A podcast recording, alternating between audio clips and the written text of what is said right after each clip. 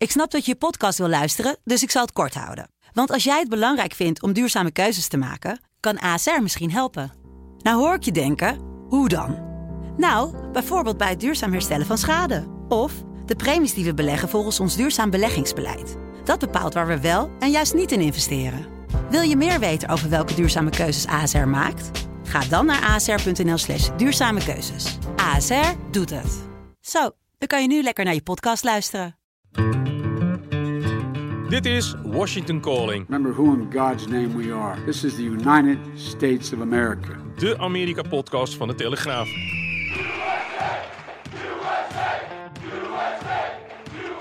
Met Paul Jansen, We are in a competition with the world, and I want America to win.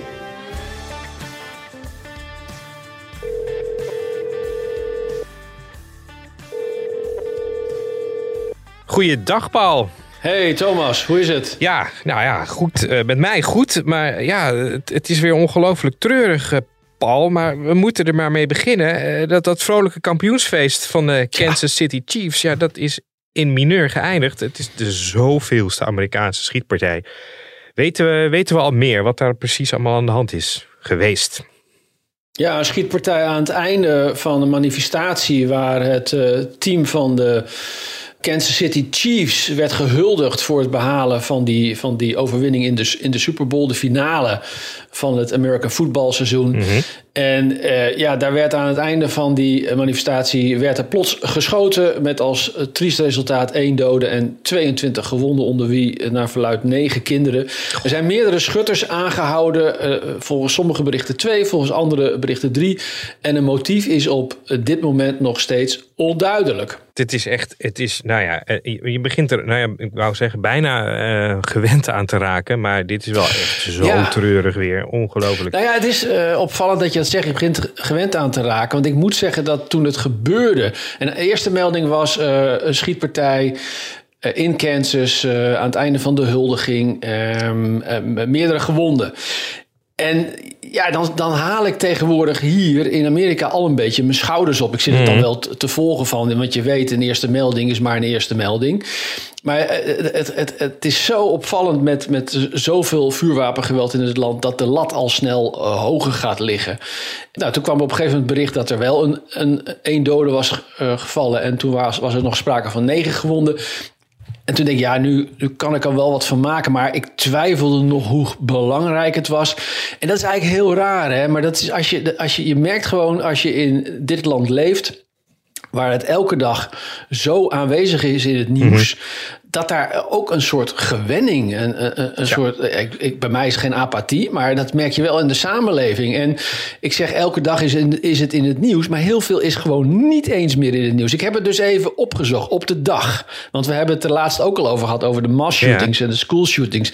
Ik heb nu even, even als referentie opgezocht. Op dezelfde dag als de, de schietpartij in eh, Kansas City. Eh, hoeveel eh, schietpartijen er die dag zijn geweest. En dat zijn er 50 in Amerika. Yes. Met als triest, re- triest resultaat. Dit is dus los van Kansas. 17 doden en 48 gewonden. Op één dag. dat is gewoon, ja. Er zijn, er zijn dit dat- jaar zijn in Amerika al 5000 doden gevallen door vuurwapens. 5000, Thomas. Waarbij ik wel moet aantekenen. En dat maakt het niet Het is minder februari, triest. hè? Dat Het is februari 3000 nog maar. Het is februari. 3000 van die 5000 eh, doden zijn door zelfmoord. Dat is, dat, dat, dat is ook zo'n zo'n verhaal wat eigenlijk ja, niet vaak wordt, eh, wordt benoemd. Eh, het ligt natuurlijk gevoelig. Maar dit is in en in triest. En president Biden heeft dan dit drama, dit, dit zoveelste drama aangegrepen om opnieuw in een verklaring het congres op te roepen. Om nou eens eindelijk in te stemmen met strengere wapenwetten. Hij wil dat verbod op die assault weapons. Dat krijgen ze maar niet door het congres. Dat is die vermaledijde AR-15. eh, assault weapon, ehm, met name wat vaak wordt gebruikt bij schietpartijen. Eh, hij wil st- strengere checks op wie wel of niet een eh, wapenvergunning krijgt. Maar het is al jaren is dit een, eh, een heet hangijzer in Amerikaanse politiek. En uh, opeenvolgende presidenten, Obama heeft het ook uh, vaak geprobeerd na schoolshootings. Ze krijgen het niet voor elkaar om strengere wapenwetten te regelen. Er zit een zeer, zeer machtige lobby van uh, de NRA.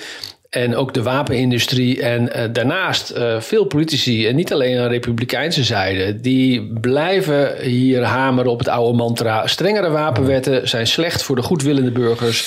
Ja. En zijn uh, goed nieuws voor de slechtwillende burgers, want die komen toch wel aan wapens. Ja. Weet je? En zo kom, je de, zo kom je dus nooit uit de discussie. Ook, ook dit is, hè, na, naast dat we steeds kunnen zeggen, als er weer een schietpartij is, weer een schietpartij is, ook die discussie die daarna losbarst dat is ook eigenlijk een soort, dat is ook gewoon traditie. Dan weet je weer, je kan het ook allemaal ja. weer uittekenen. De ene, hel, de ene kant zegt, oh, oh, we moeten strengere wapenwetten. En de andere kant, die, uh, ja, die, die zet zijn hak in het zand. Ja, het is, en het, het is voor mij als buitenstaande, als Europeaan, is de oplossing ligt zo voor de hand ja. dat, je, dat je daar niet eens meer over zou uh, moeten discussiëren. Maar als ik hier met Amerikanen spreek, die, die zijn het falikant met mij oneens uh, met mijn uh, simpele huistuin- en keukenanalyse. Van ja, hoe meer wapens in de samenleving, hoe meer slachtoffers er, er vallen. Dus moet je beginnen, het is niet de enige oplossing, maar je moet beginnen met dat enorme wapenbezit in deze samenleving uh, in te perken. Nou, dat is, dat is uh,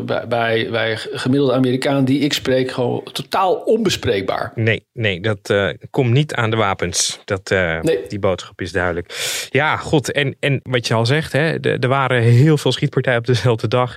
Alleen omdat dit een, een nou ja, een, een, een bijzonder ogenblik was dat het in het nieuws komt. Want ja, het was een, een kampioensfeest van een sportevenement waar het hele land naar gekeken heeft. En dan is het dus nog uh, groot genoeg om uh, onder de aandacht te komen, lijkt het. Hè? Ja, absoluut. En uh, zoals ik al, al, zei, ik heb dus geteld 50, 50 schietpartijen, gemelde schietpartijen, die diezelfde dag. Uh, met tientallen uh, gewonden en, en doden. En uh, ja, iedereen haalt ogenschijnlijk de schouders erover op en het leven gaat door. Tja. Ja, de, de, bizar. Maar goed, we moeten hier nog wel uitvogelen wat het motief is. Precies. En dat is ja, op het moment dat... dat... we deze podcast opnemen in ieder geval nog niet bekend. Nee, nee. het Super Bowl eindigde met een traan en begon met een traan. om daar nog even op terug te komen. we hadden het er vorige week over gaat er bij het begin van de wedstrijd nog een traan biggelen onder, het, uh, onder het volkslied. En het gebeurde, Paul. Ja, ja, ik zat uh, met een groepje Nederlandse vrienden te kijken uh, de, bij een stel wat al heel lang in Amerika woont. En die hadden ons uitgenodigd. En die wilden dan ons ook nog wel uitleg geven van hoe American voetbal nou precies werkt. Oh. Maar dat, dat, dat wist ik in grote lijnen al, want we hadden vroeger ooit in de jaren tachtig bij, ik meen Veronica, op, uh, op, uh, op, op woensdagmiddag in de jaren, ja, in de jaren tachtig hadden we ook een American Football samenvattingen. En, en die keek ik altijd als tiener. Dus toen was ik al een beetje bekend mee geraakt. Maar ja, weer voor aftrap van, uh, van deze finale uh, was weer uh, het, het volkslied. En ja, er werd de vlag die deze keer het veld op werd gedragen, leek nog groter dan de vorige. Het was echt een on, ongelooflijk groot exemplaar. En wat opviel, inderdaad, tranen. Uh, wederom bij het volkslied. Uh, en vorig jaar was dat heel indrukwekkend. En uh, wat mij vooral opviel is als ik me niet vergis, de man die deze keer tranen plingde, was dezelfde als dat die vorig jaar pontificaal in beeld was en als enige het droog hield. en we, en, en uh, ja, in het groepje, maar misschien waren wij Hollandse azijnpissers. In het groepje waar ik mee zat, uh, zeiden mensen ook... ja, hij moest wel erg persen yeah. om die tranen ja. eruit te krijgen. Ja, hij, dus uh, ja, hij, ik, ik, vermoed zomaar dat hij op zijn donder heeft gehad vorig jaar... omdat hij niet helde destijds. Hij had gewoon nog even wat tijd nodig om het allemaal tot hem tot het te laten bezinken. En uh, nu was hij er klaar voor. Dat zou, dat zou het ongetwijfeld zijn. Maar het was, uh, ja, het was natuurlijk weer een spektakel. Ook aardig om te zien dat uh, de, de, de, jongeren in het, in het Nederlandse gezelschap... die geloofden het wel wat voetbal betreft. En die waren vooral benieuwd naar natuurlijk de halftime show. En daar hebben we het ook over ja. gehad. Dat, dat is altijd een groot spektakel. En dit jaar met Usher was dat niet anders. Nee, dat was als vanouds. hoewel zijn microfoon wel een beetje haperde in het begin, had ik het idee. Maar misschien was ik dan weer een beetje flauw. Goed, uh, we gaan door. Uh, want zoals iedere week, uh, Paul, ja, gebeuren er weer te veel om op te noemen. president Joe Biden ja, die probeert nog altijd te redden wat te redden valt na een vernietigend rapport over zijn mentale gesteldheid. Oud-president Donald Trump, die richt ondertussen zijn pijlen weer eens op de NAVO. En het land, ja, dat was eventjes in rep en roer om een acute dreiging van de Amerikaanse veiligheid. Our top story this hour, a cryptic warning from the House Intelligence Committee Chairman Mike Turner. Republican, about what he calls a serious national security threat. And now sources are telling us it has to do with the Russians wanting to put a nuclear weapon into space. Ja, Paul, wat was er aan de hand? Dit, dit klonk weer eigenlijk als ouderwetse koude oorlog uh, taal, zou ik uh, zo willen zeggen. Heel apart, heel apart. Het was een cryptisch bericht van uh, een parlementariër Mike Turner. En hij is de voorzitter in het Huis van Afgevaardigden van de commissie die toezicht houdt op de veiligheidsdiensten. En hij zei deze week ineens publiekelijk dat er een acute dreiging was die de nationale veiligheid raakt. Nou ja, je zag hier in Amerika Het hele, het hele land, uh, alle media, uh, de adem inhouden. het was echt een, een, totale schrik. En van ja, maar wat is er gaande? De, met, met 9-11 in het achterhoofd wordt meteen aan zoiets gedacht. En wat erbij ook opviel is dat deze republikein Mike Turner um, vervolgens vroeg aan het Witte Huis om de informatie te declassificeren, zodat uh, iedereen er gewoon over kon praten. En dat voerde hij ook als argument aan. En zei: ja, dit moet, deze info moet in de openbaarheid komen, want dan kunnen wij in het congres en met de regering en met onze bondgenoten hier discussie over voeren. Nou, dat, dat duurde ongeveer een halve dag, uh, alle suspense. Er werd al wel vrij snel duidelijk dat het om uh, een dreiging uit Russische hoek zou gaan.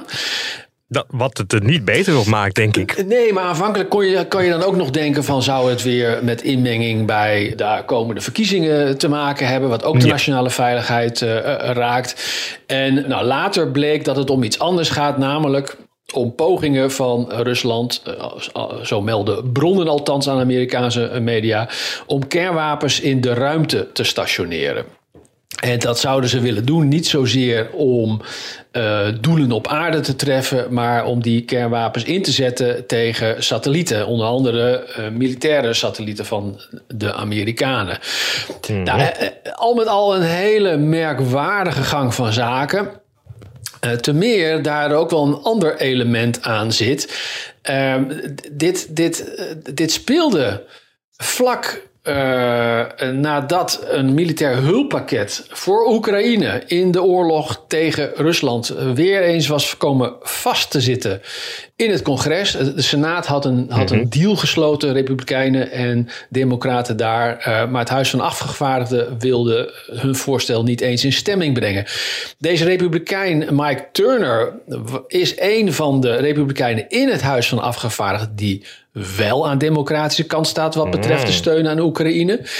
En eh, wordt dan eh, gezegd, ja, een mogelijke reden waarom hij dit roept is om uh, zijn partijgenoten in het huis onder druk te zetten. Om dat hulppakket ja. uh, wel in stemming te brengen. En er nu eens uh, doorheen te rammen, zou ik haast willen zeggen. politiek gezien. om, omdat ja, Oekraïne dat geld hard no en die wapens hard nodig heeft. in de strijd tegen Rusland. En dat brengt natuurlijk de ogen uh, alle, alle ogen op Mike Johnson, de voor, Republikeinse voorzitter van het Huis van Afgevaardigden. Die heeft gezegd: uh, het voorstel uh, van de Senaat om die wapenleveranties, dat extra geld van ruim 60 miljard beschikbaar te stellen, is dead on arrival. Hij wilde dus niet in ja. stemming brengen. En wat zei deze meneer Johnson, nadat zijn partijgenoot in één keer uh, was begonnen over een acute dreiging voor de nationale veiligheid, die zei van er is geen reden tot paniek, want deze hele zaak uh, is aan het rollen gekomen nadat ik vorige maand al deze info had gekregen en vervolgens het Witte Huis heb gevraagd om met kopstukken te overleggen hoe we dit varkentje gaan wassen. Allemaal heel merkwaardig en het bevestigt ander, andermaal de vermoedens dat hier een acute dreiging uh, ook wordt ingezet om iets te forceren rond dat militaire hulppakket voor Oekraïne. Ja, want eh, goed, uiteindelijk toen het dus bekend werd wat het was, ja, dat klonk alweer minder acuut dan. Uh, nou ja, goed, dan je van tevoren zou denken. Dus, ja, en het Witte Huis was boos, waarbij je als je, als je dan weet wat hier speelt op de achtergrond met dat militaire hulppakket, kan je ook vragen hoe oprecht was die boosheid. uiteindelijk is alles hier politiek. Ja, want het is in hun voordeel dan, zou je zeggen. Ja, dus, dus maar het, het, was, het is sowieso uh, zeer ongebruikelijk, laat ik het dan maar zo zeggen, dat een, een, een, een voorzitter van een, een commissie over de veiligheidsdiensten, die gewend is om om te gaan met zeer vertrouwelijke informatie, dat, dat die loslippig wordt. Dat doe je niet zomaar. Dus dat bevestigt in combinatie ook met die toch wat vreemde reactie van Mike Johnson.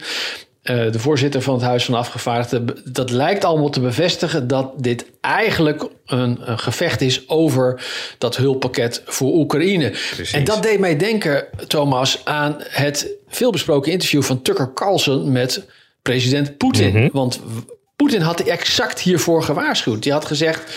Er wordt in uh, Amerika wordt de dreiging, Russische dreiging aangewend om de Amerikaanse steun voor Oekraïne te mobiliseren. En wat zie je dus een paar dagen na het interview gebeuren? Iets wat daar uh, in ieder geval op lijkt. Wijst het ook dat er ook binnen de Republikeinse gelederen toch ook wel, uh, nou ja, wat uh, onmin onder elkaar is. Nou, absoluut. Het is niet voor niets dat de Republikeinen in de Senaat, waar uh, ze onder leiding van Mitch McConnell toch wat gematigder zijn. Uh, dan de Trump-getrouwe Republikeinen van de rechterflank in het Huis van Afgevaardigden. En zoals je weet, het congres bestaat uh, uit, uit twee kamers. Hè. Wij hebben dan de Eerste en de Tweede Kamer in -hmm. Den Haag. Maar hier heb je het Huis van Afgevaardigden en de Senaat. En de meer gematigde Republikeinen in de Senaat, die waren na heel lang onderhandelen akkoord gegaan met een deal met de Democraten. Waar, waar ook dat pakket voor Oekraïne in zat. En het Huis van Afgevaardigden weigert het gewoon in stemming te brengen. Ja. Uh, dus daar, daar zie je al dat het tweespalt is. En waarom weigert, uh, weigeren de Republikeinen het Huis van Afgevaardigden dat in stemming te brengen? Dat deden ze ook op aanbeveling van niemand minder dan Donald Trump, die uh, ja. dat had gezegd. Van ja, als, als dit pakket niet exact brengt wat je wil, nou, er valt altijd wel wat aan te merken, dan moet je, dan, dan moet je het gewoon weigeren. En dat, dat is wat ze doen en dat past allemaal in een meer isolationistische koers die de Republikeinen in het huis willen uh, voeren. En dat heeft Mike Johnson ook gezegd. Die zegt: onze veiligheid begint bij de buitengrens. En dat is natuurlijk een opmerking die ook helemaal uh, past in het straatje van Trump en waar heel veel landen in Europa, maar ook elders, denk aan Taiwan, uh, denk aan Israël, erg zenuwachtig van worden. Ja, nou ja, en, en, Mike Turner die dacht eigenlijk, zoals we het vorige week al benoemden, het doel heiligt de middelen. Ja. En die dacht, uh, ik uh, gooi uh, een knuppel in het hoenderhok. Dan Paul Biden. Joe Biden, die kreeg een. nou ja, er werd, kwam een rapport uit. En dat ging over het achterhouden van documenten. Daarvan werd hij een soort van vrijgesproken. Maar er was eigenlijk een soort bijzinnetje bij. En dat, daar zat de pijn in. En die pijn die is er nog steeds, hè? There's some attention paid to some language in the report about my recollection of events. There's even reference that I don't remember when my son died. How in the hell dare he raise that? Frankly, when I was asked the question, I thought to myself, wasn't any of their damn business. Ja, dat was een dodelijk rapport. Waarbij wel, eh, wel aangetekend moet worden dat uh, Biden uh, niet wordt vrijgesproken van het in bezit hebben van die geheime documenten. Het gaat om geheime documenten die hij in bezit had nadat hij vicepresident was geweest. Mm -hmm. uh, en, en ook nog wel uh, verder terug, nog uit, uit, uit de jaren dat hij uh, in de volksvertegenwoordiging zat. Maar met name uit, uit de tijd dat hij vicepresident was. Dus na 2016. En uh, uit dat rapport van speciale aanklager Robert Hur blijkt dat uh, Biden die documenten willens en wetens had. En er zijn ook audio-opnamen van Biden met een ghostwriter die bezig is met een boek over, over, over zijn tijd als vicepresident. Waarin Biden op tape ook kennelijk zegt van ja, ik, ik wilde die documenten niet teruggeven. En dat sluit natuurlijk exact aan op de argumentatie die Donald Trump had die ook zei van uh, ik, ik wil de documenten uh, niet teruggeven. En voor de luisteraar, de zaak Biden met de documenten is natuurlijk in, de, in het kielzog gekomen van een onderzoek, een strafrechtelijk onderzoek, wat is gestart naar Donald Trump. Die na zijn presidentschap ook bleek te bezitten over tal van staatsgeheime documenten, waarover discussie is of die, die nou wel of niet mocht hebben. Maar goed, terug naar Biden. Uh, die is uh, met de schrik vrijgekomen. Althans, wat de speciale aanklager betreft. Mm -hmm. Want die heeft gezegd: ja, ook al heeft uh, Biden willens en wetens deze documenten in zijn bezit. ik, ik, ik stel voor dat, we, dat hij toch niet strafrechtelijk vervolgd wordt. Want dan zal Biden zich, net als hij bij het onderzoek heeft gedaan, zich presenteren als een vriendelijke, vergeetachtige oude man. En die typering is dodelijk gebleken en heeft mm -hmm. eigenlijk, denk ik, meer schade aangericht uh, voor de president uh, dan een eventuele strafrechtelijke vervolging. Absoluut. Uh, hij is ook meteen gaan reageren in ja. een persconferentie waarin hij vrij fel was om het, om het even zacht uit te drukken. Uh, heeft dat nog de boel kunnen kalmeren? Nee, uh, onvoldoende althans. Uh, dat, was, dat was juist olie op het vuur.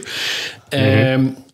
Even voor de mensen die, die het niet in detail hebben gevolgd. Een van de verwijten, of een van de constateringen, het was niet eens van de verwijt, een van de constateringen die de speciale aanklager had, had gemaakt, was dat Biden niet meer wist tijdens het vijf uur durende verhoor uh, wat de speciale aanklager met de president had, dat, dat Biden niet meer precies wist in welke jaren die uh, vicepresident was geweest. En vertelde speciale aanklager Hur.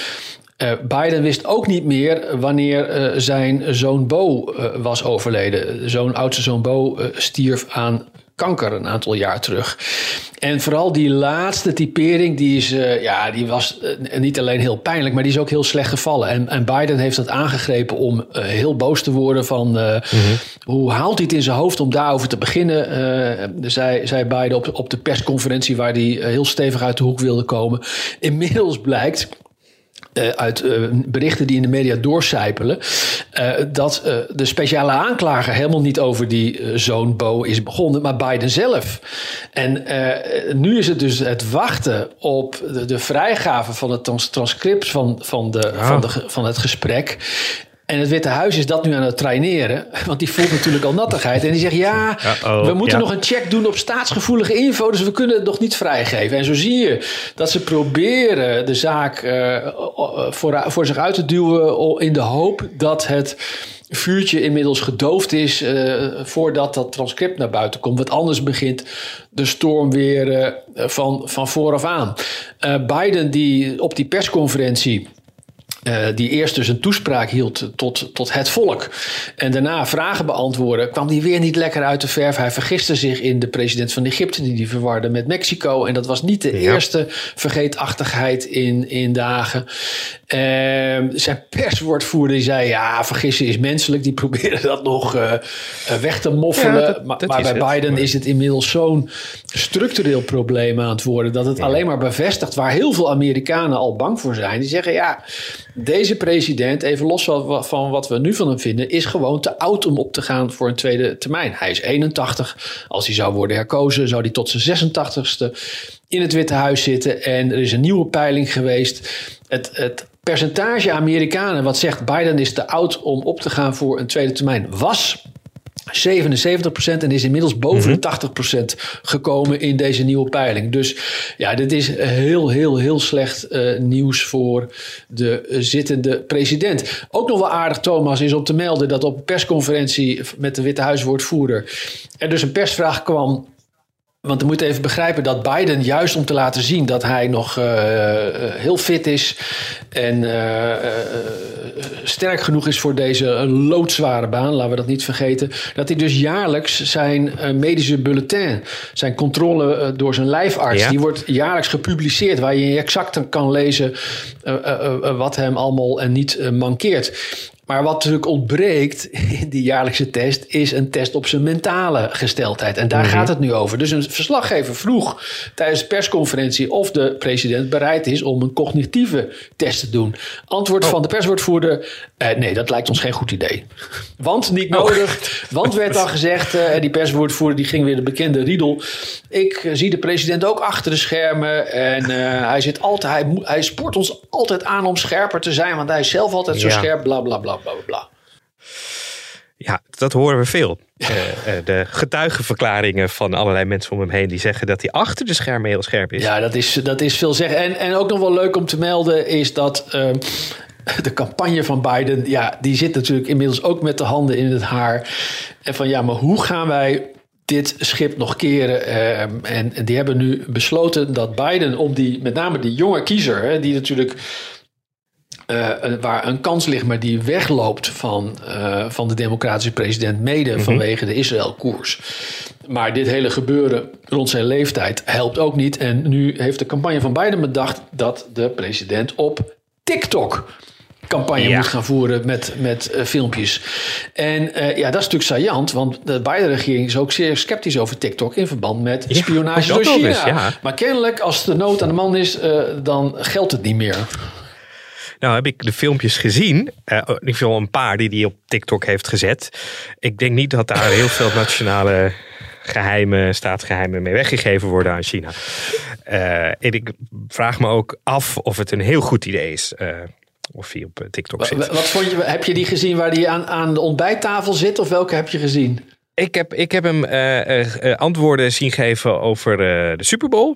En ik heb hem volgens mij op Valentijnsdag met zijn ja. vrouw het verhaal van hun, hoe we zeggen dat, een origin story vertellen. Die was trouwens wel, daar, daar waren ze wel, dat was een lief koppel. Ja.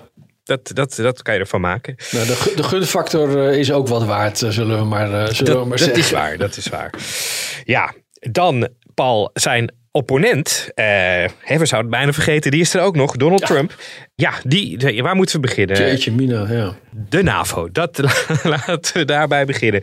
We wisten al dat Trump uh, het niet zo heeft op het bondgenootschap, tenminste zo lijkt het. Mm -hmm. uh, en hij heeft weer een bijzondere nieuwe aanval geopend. we kunnen er even een stukje van laten horen. One of the presidents of a big country stood up and said, well sir, uh, if we don't pay and we're attacked by Russia, will you protect us? I said, you didn't pay, you're delinquent. He said, yes, let's say that happened. No, I would not protect you. In fact, I would encourage them to do whatever the hell they want. You got to pay. You got to pay your bills. Ja, Paul, wat, wat moeten we hiermee? Ten eerste, Trump heeft het niet zo op de NAVO. Dat wil ik wel nuanceren. Al, al, al zou dat misschien verbazen als het om Trump gaat. Maar uh, Trump heeft het, heeft het vooral niet zo op uh, NAVO-partners die zich niet aan afspraken houden. Dat is waar. En uh, dat daar heeft waar. hij gewoon een punt. Hij heeft gewoon een punt. En al het gekrakeel. Ik heb ook onze eigen minister Ollongren uh, uh, weer stoere taal horen roepen. Van het brengt ons in gevaar zo. Ik denk Ollongren. Je zou eerst eens moeten zorgen dat, dat een, een NAVO-lid als Nederland aan die norm voldoet. Daar gaan we waarschijnlijk nu wel aan voldoen. Dat houdt in, in, volgens onze eigen rekenmethode zitten we er net onder. Volgens de NAVO-rekenmethode haalt Nederland het waarschijnlijk uh, net wel. En was vorig jaar ook net binnen aan de goede kant van de lijn. Maar feit is wel dat, dat hè, die NAVO-norm die schrijft voor dat mm -hmm. een, een NAVO-lidstaat minimaal, het is niet een norm, het is dus een ondergrens, minimaal 2% van het binnen, bruto binnenlands product uh, moet uitgeven aan defensie. En het gros van de NAVO-lidstaten heeft daar de afgelopen jaren niet aan voldaan. Er blijkt een nieuwe berekening nu te komen waaruit blijkt dat 18 van de 31 NAVO-landen dit jaar gaat voldoen aan de norm. En ja, dan merk je dat NAVO-secretaris-generaal Stoltenberg dat ook trots, trots verkondigt. Ik denk 18 van de 31. Weet je, dat, dat, dat, dat, dat is nog bijna de helft, of in ieder geval een derde, wat daar niet aan voldoet. Nou, wees er maar trots op. Dat is toch, dat is toch een schande. Ja, dat vind ik ook dat Nederland daar uh, wel, wel een toontje lager mag, zing, mag zingen. Ja, en, en uh, misschien niet zo'n grote broek aan moet trekken. Als Trump gewoon helemaal terecht een, een punt aankaart. Namelijk dat NAVO-lidstaten voor hun veiligheid maar lekker financieel leunen uh, op, de, op, op de Verenigde Staten, die als puntje bij paaltje uh, komt, het altijd mogen opknappen. En Trump heeft daar gewoon tabak van. Daar hebben heel veel Amerikanen tabak van, maar Trump zegt het hardop. Wat je hem kan verwijten. Nou, nog, nog Paul, ja. Paul, nog even een aanvulling uh, hierop. Dit is ook, Obama heeft dit ook altijd gezegd in zijn tijd als president. Het is niet een, een punt uniek voor, voor Trump. Zeker, zeker. Dat is goed dat je dat benadrukt. Daarom zei ik ook van veel Amerikanen hebben, hebben er tabak van.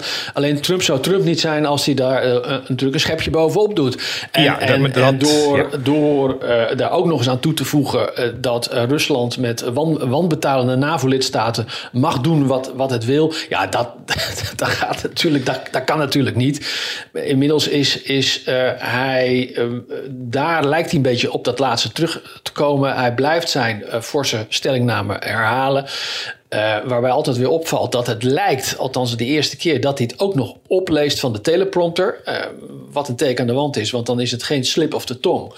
Maar dan is het uh, bedacht. En dat blijkt ook wel, want hij heeft het inmiddels nog een keer gezegd. Niet wat betreft Rusland, maar wel van NAVO-lidstaten die niet aan de verplichting voldoen. Die hoeven niet op onze steun te rekenen als ze in, in, in de hoek zitten waar de klappen vallen. Ja, het is wat ik wel, ik, op zich, wat uh, uh, onze minister uh, zegt, ik ben het daar in de zekere zin toch wel mee eens. Want nou ja, dat artikel 5, dat is toch een soort, ja, dat is een afschikmiddel. Hè? Dat, dat als we aangevallen worden of een land aangevallen wordt, dat iedereen kan rekenen op bijval van de rest van de NAVO. En, en op het moment dat je daaraan gaat tornen, dan, ja, dan, dan, dan maak je natuurlijk het, het belangrijkste afschrikmiddel, uh, ja, dat verklein je dan. Nou, uh, volgens mij begint het belangrijkste afschrikmiddel met dat je zelf een, een, een voldoende defensiecapaciteit hebt. En het, het lijkt misschien een uh, semantische discussie hè, van. Nederland 1,95 procent of hmm. Nederland 2 procent BBP uitgaven defensie. Maar de, het gaat dus om een ondergrens en het gaat om een, een minimumnorm per jaar. Als je kijkt door de mhm. jaren heen, heeft Nederland tientallen miljarden ondergeïnvesteerd in de eigen defensie. En dan kan je wel zeggen, een aanval ja. uh, op één is een aanval op alle. Maar als puntje bij paaltje komt dat de een zich niet kan, uh, niet kan verdedigen of onvoldoende kan verdedigen, omdat hij gewoon niet in zijn defensie heeft geïnvesteerd, of in ieder geval onvoldoende in zijn defensie heeft geïnvesteerd, en dan maar uh, denkt van, ach, de Amerikanen komen mij wel weer uit de brand helpen. Ja, dan is dat denk ik een hele, hele terechte opmerking van, van Trump. Uh, niet, nogmaals, niet over Rusland, maar wel over dat die uh, NAVO-lidstaten gewoon beter hun best moeten doen. En ik vind dan dat, dat uh, ministers zoals Ollongren ja, wel een toontje lager mogen zingen iedereen is in ieder geval wel wakker. Dat ja, ja, nou ja goed. En iedereen maakt zich dan weer zorgen. Maar je moet even, even kijk, de, de VS, de economie is ook natuurlijk hier giga groot. Uh, Amerika geeft jaarlijks ongeveer 850 miljard uit aan defensie. dat is trouwens uh, uh, nog slechts, tussen aanhalingstekens, 3,5 tussen 3,5 en 4 procent van, van het Amerikaanse BBP. Wat iets, iets zegt over de enorme omvang van de economie en de slagkracht eh, van, van Amerika. Maar met die defensieuitgaven van de VS uh, eh, geven zij meer uit dan de eerstvolgende tien landen bij elkaar. En dan heb ik het dus over China, Rusland, het Verenigd Koninkrijk, Duitsland, Frankrijk en noem het allemaal maar op. En ja, dat is. En, en als, je, als je dat weet en je ziet dan dat Amerika, die op een begroting van, uh, we hebben het al eerder over gehad, van ongeveer 3,6 biljoen daar tussen de 20 en 25 procent aan defensie uitgeeft. En ondertussen andere NAVO-lidstaten verzaken. Uh, uh, uh, dan denk ik hier met verkiezingen in, in, in aantocht. Dan begrijp ik in ieder geval wel dat Trump zo hard uithaalt. de NAVO was niet het enige waar Trump zich zorgen om maakte. Zijn immuniteit. Ja. Uh, dat is ook een punt van discussie deze week. Wat, uh, wat is daar aan de hand? Nou, dat is wel aardig dat je dat zegt, want dat, dat speelde ongeveer tegelijkertijd. En wat je dus heel erg zag, waar heel Europa natuurlijk in, in shock was door die Trump-uitspraken over de NAVO, was het hier. Het, was wel, het kreeg wel aandacht, maar het was hier lang niet zo groot. A, zaten wij, of zitten de Amerikanen natuurlijk niet in de hoek waar de klappen vallen, want die gingen richting de NAVO-partners. Maar er was iets belangrijker, namelijk Trump en de Supreme Court. En dat gaat allemaal om het verzoek van het advocatenteam van Trump aan het eh, federale Hoge Rechtshof om zich uh, nu uit te spreken uh, over de wenselijkheid, althans dat is wat de verdediging van Trump vindt, uh, in de strafzaak die in Washington speelt rond de gebeurtenissen op 6 januari 2021, toen het kapitool werd bestormd. En Trump zou daar een kwalijke rol in hebben gespeeld door betogers te hebben opgezweept en aangezet tot, die, tot die bestorming van het kapitool. dat zou allemaal deel uitmaken van een, een groter plot om de uitslag van de verkiezingen en daarmee zijn nederlaag om die ongedaan te maken en te manipuleren. Uh, en Trump zegt nu van ja, maar ik was president en dus ben ik immuun voor uh, vervolging.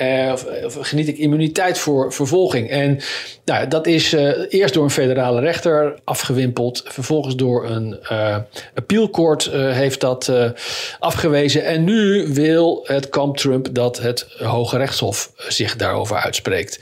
En dat is even los van of dat inhoudelijk een haalbare kaart is, wint het kamp Trump daarmee één ding en dat is tijd. Want zolang Ja. deze hele zaak loopt, eh, met, met beroepen eh, en met een, eh, een, ik noem het maar even, een cassatie, eh, eh, ligt die 6 januari strafzaak stil. En wat ook nog even een belangrijk detail is, het Supreme Court kan ook besluiten om de zaak niet op te pakken. Ja, dat, dat kan ook. Ze hoeven, ze hoeven zich daar niet over Nee. uit te spreken. Ehm, ik weet niet hoe reëel dat is dat ze dit zullen Dat is eh, ja, dat is afhouden. het Het lijkt me dat dit bij uitstek een zaak is waar het Hoge Rechtshof zich wel over kan uitspreken. Tenzij wordt gezegd van ja, eh, wacht eerst nog maar een nader eh, oordeel van eh, een, een hof van beroep in, in voltallige zitting af voordat wij er wat van gaan vinden. En eh, het Hoge Rechtshof buigt zich natuurlijk ook nog over iets anders. En dat is eh, de zaak in Colorado, waar Trump is geweigerd van stembiljet. Dus het is nog niet zo dat ze zich vervelen in het Hoge Rechtshof. Maar dat is nooit een reden om iets wel of niet in behandeling te nemen. Absoluut. En dat, die zaak over eh, eh, het stembiljet in Colorado, dat heeft de Supreme Court in ieder geval al wel opgepakt. Hè? Dat is wel duidelijk. En daar is Trump ook al, of tenminste, daar hebben zijn advocaten al een pleidooi eh, eh, gehouden. Eh, is, weten we eigenlijk wanneer daar een uitspraak van komt? Of is dat gissen? Dat is, Dat is, gissen volgens dat mij is altijd. nog niet duidelijk. De hoop is, zo wordt hier eh, gezegd, dat dat vlak voor Super Tuesday in begin maart zal zijn. Ah ja. Ehm, eh, want dan houden heel veel eh, staten in de VS hun voorverkiezing. Maar eh, ja, dat is, dat is allemaal afwachten. Nog één ding over de factor tijd. Waarom speelt die in Trumps voordeel? Althans, zeker in die federale strafzaak in Washington. Ehm, als de verkiezingen plaatsvinden in november eh, en er is geen vonnis, dan maakt dat in ieder geval de weg vrij voor Trump. Eh, of de kans groter voor hem eh, om als republikeinse kandidaat ehm, de race om het Witte Huis eh, te winnen. En Nikki Haley is nog steeds in de race hier. Hè? Dat is, die, Die is nog steeds, die is er nog steeds, mensen. die is er nog steeds, is nog steeds volgens alle peilingen kansloos. Maar ze is nog in de race. En ja, we weten niet hoe lang dat gaat duren.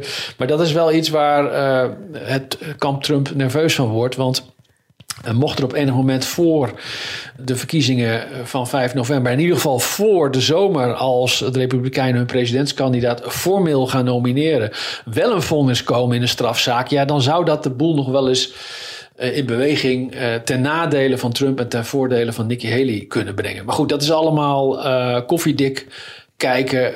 Zolang er geen schot zit in die strafzaak en zolang er geen vonnis is, wint Trump. En zeker omdat mocht hij en dat is allemaal mitsen en maren. Mocht hij op 5 november de race om het Witte Huis winnen en dus weer president worden, dan kan hij als president eh, verder het verloop van deze strafzaak eh, beïnvloeden. Hij kan zichzelf Ja. ook eh, pardoneren, omdat het een federale zaak is. Dat zou spectaculair zijn, om het, om het maar heel voorzichtig uit te drukken. We sluiten niets uit hier. Maar goed, zover is het nog niet. Zover is het nog niet. Paul, het mediamoment van de week. Ja, hij is terug. Ja, en over wie hebben we het dan? Ja, laten we nou even een stukje luisteren. Thank you. Welcome. Welcome to the Daily Show. My name is Jon Stewart. Now, where was I? Um, I'm excited to be back. I'm very excited to be back. Ja, het was een bekende stem. Eh, John Stewart, nou ja, laten we zeggen de, de held misschien van eh, progressief Amerika. Zeg ik dat goed? Ja, en, en sowieso, eh, of je nou een fan bent van, van hem of niet, hij is natuurlijk wel de uitvinder van een genre. Hè? Eh, dat Ja, heeft absoluut. en nadien ook in, in Nederland navolging gekregen, zoals in, in heel veel landen. Maar John Stewart is ja, toch wel de vader van deze vorm van politieke satire. En eh, dat heeft hij ja, jaren gedaan. Ik geloof dat hij in 2015 eh, was gestopt eh, na, na een periode van 16 jaar of zoiets. Dat zou heel goed kunnen, En- ja. En nu is hij inderdaad, eh, inderdaad weer terug. Ehm, ik moet wel zeggen dat ik begrijp hier in Amerika dat na zijn vertrek die show eigenlijk een beetje in verval is geraakt. En nooit meer de statuur heeft gehouden die het onder Jon Stewart had. En ja, er waren hier eigenlijk twee kampen. Ehm, van A, het kamp wat zegt, ja, moet je überhaupt wel willen terugkeren in een format waar je zo succesvol in bent geweest? Of is dat een recipe voor disaster? Omdat je de verwachtingen zijn al zo hoog gespannen. En uh, ja, um, daar kan je misschien niet meer aan voldoen. Het andere kamp uh, zei van, nou ja, maar hij is de enige die deze show weer een nieuw leven kan inblazen. Met name in de tijd waar dat hard nodig is. In een verkiezingsjaar, een gepolariseerde samenleving. Dan is het goed om die samenleving een, een spiegel voor te houden. En het waren natuurlijk met name de liberals die, die hem op het podium hezen. Maar die zijn nogal van een koude kermis thuisgekomen. Ja, Vertel jij het maar. jij hebt het ook gezien. Nou ja, goed. Ik, ja, ik heb het gezien. Nou ja, koude kermis. Kijk, ik, wat ik zelf... Uh, ik, ik mocht er eigenlijk altijd wel graag naar kijken. Uh, wat ik fijn vond uh, aan John Stewart... is dat hij toch af en toe wel... dat, dat zeiden ze, both sidism. Hè, dat hij beide kanten wel in ieder geval afzeek. en, en, en belachelijk maakte. En dat deed hij eigenlijk nu ook weer. Zo. En dat betekent dus dat, dat Joe Biden... er niet heel fraai van afkwam. En dat zal waarschijnlijk uh, niet de hoop geweest zijn van, uh, van, van de fans, van de Daily Show fans. Nee, ik, ik, ik vind dat je het nog vriendelijk zegt. Want uh, Biden werd gewoon afgemaakt. Trump ook, maar van Trump... Trump ook, ja, maar dat, kijk, dat is het. het en dat ging natuurlijk weer over leeftijd. Hè? En, en uh, in een noten. Ja, ik vond dat hij het netjes deed. Hij, zei, hij zegt eigenlijk, nou, we hadden het al eerder in de podcast natuurlijk over net. Ja. Uh, hij, hij stipte precies dat punt aan. Er zijn heel veel mensen om Biden heen die allemaal naar buiten treden nu. Die zeggen nee, nee, nee.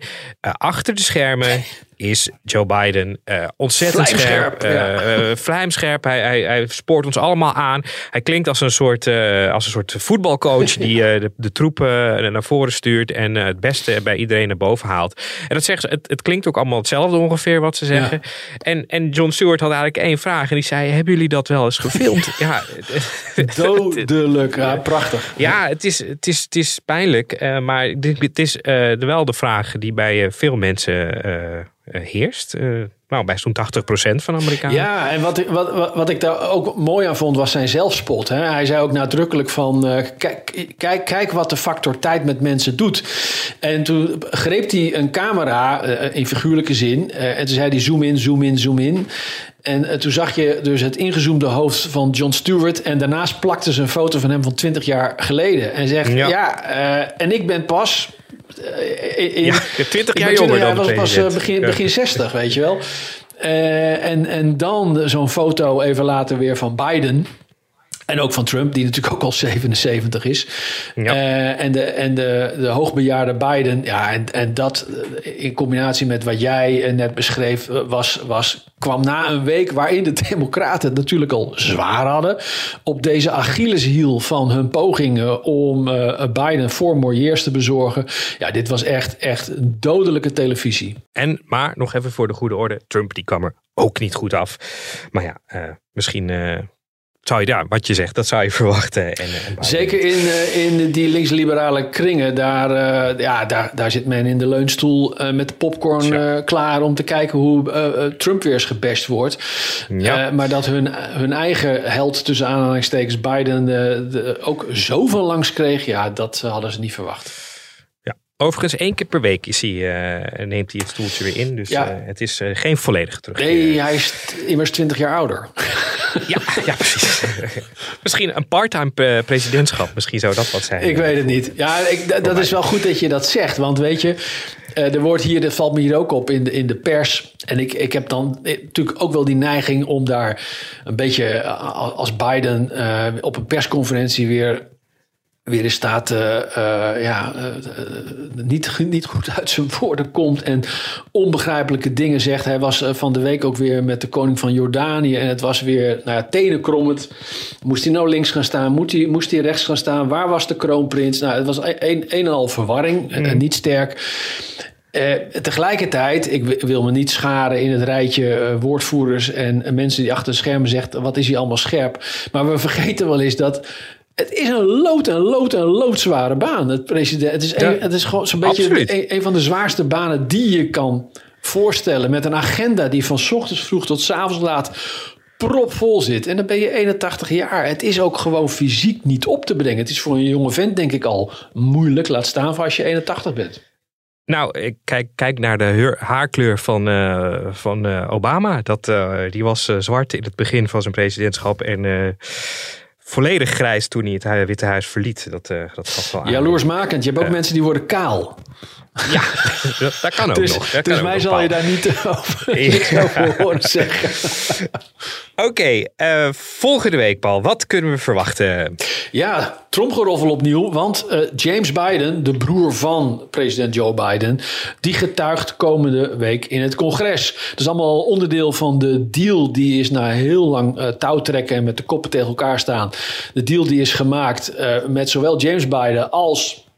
eh, zoonlief Hunter Biden, eh, waarvan we nog wel weten dat hij eh, wel of niet in het congres wilde getuigen, allemaal in, in dat afzettingsonderzoek naar president Biden. Hunter Biden had gezegd: Ik wil alleen komen als het publiek is, want anders gaan jullie de boodschap manipuleren. Het, het echte verhaal is, is meer dat achter gesloten deuren een verhoor eindeloos kan duren. En eh, parlementariërs een getuige ook echt kunnen doorzagen. En bij een publiek gehoor is de, de spreektijd of de vraagtijd per parlementariër beperkt tot vijf minuten. Dus ja, dat, dat is natuurlijk wel een ander gremium waar je dan eh, aan, de, op aan de tand wordt gevoeld. Nou, deze James Biden komt nu als eerste. Een week later is zoon Hunter en James Biden getuigd dus achter gesloten deuren. Nou ja, eh, dit is samen met het daaropvolgende verhoor van Hunter Biden wel de ultieme kans voor de Republikeinen om nou eens eh, A, deze twee eh, getuigen door te zagen, maar B, ja, dan ook wel eens een keer met bewijs te komen eh, wat kleeft aan de president. Want er zijn nu allemaal wel eh, beschuldigingen, aantijgingen, verdachtmakingen en eh, eh, halfzachte bewijsstukken. Maar eh, niet iedereen vindt dat leuk. Maar het moet gezegd, er is gewoon geen hard bewijs. eh, eh, althans, in de zin dat eh, president Biden eh, in zijn tijd als vicepresident zich schuldig heeft gemaakt aan die zweem van corruptie, waar de voorzitter van het eh, onderzoek in het Huis van Afgevaardigden eerder over had. Nou, dat is één zaak. Het tweede wat speelt komende week is er zijn voorverkiezingen in South Carolina van de En dat is de thuisstaat van Nikki Haley. En ja, eh, Dat wordt een overwinning, zouden we zeggen dan. nou, hè? ik denk het niet. Eh, eh, alles wijst erop. Niet? Alles Niet? wijst erop eh, dat ze zelfs in haar thuisstaat, waar ze gouverneur is geweest, op afstand zal worden verslagen door Donald Trump. Eh, wat Ja. opnieuw na Nevada, waar zij natuurlijk zo pijnlijk eh, een nederlaag leed eh, van de aangekruiste none of the above. Ja, Ehm, kan nog erger. Zou, dus. zou dit eigenlijk toch wel de fatale nekslag moeten zijn? Waarvan ik eigenlijk dacht, namelijk, waarom zeg ik het dubbel? Omdat ik eigenlijk al dacht dat Nevada de nekslag was. Maar Tja. dat bleek eh vooralsnog niet zo te zijn. Ja, en iedereen vraagt zich af hoe lang en ook waarom blijft zij nog in de strijd? Tja, nou, eh, we gaan het wellicht eh, volgende week. Nou ja, volgende week eh, dan is de aanloop na de verkiezingen. Ja, want die zijn op meer. zaterdag. Dus, Dus goed dat je dat zegt. Die zijn op zaterdag, ja. 24 februari zijn die. nou, ik, mijn voorspelling is dat ze tot Super Tuesday in maart wil volhouden en dan, dan eruit stapt. Maar uit de race, uit de verkiezingsrace. Maar goed, dat is, dat is toekomstmuziek. Oké, Paul. Luisteraars, ik, eh, ik eh, bedank jullie. Paul, ik bedank jou. Eh, abonneren op deze podcast, dat kan in je favoriete podcast-app. Doe dat vooral en dan horen jullie ons volgende week weer. Paul, dankjewel en tot volgende week. Bedankt, tot volgende week.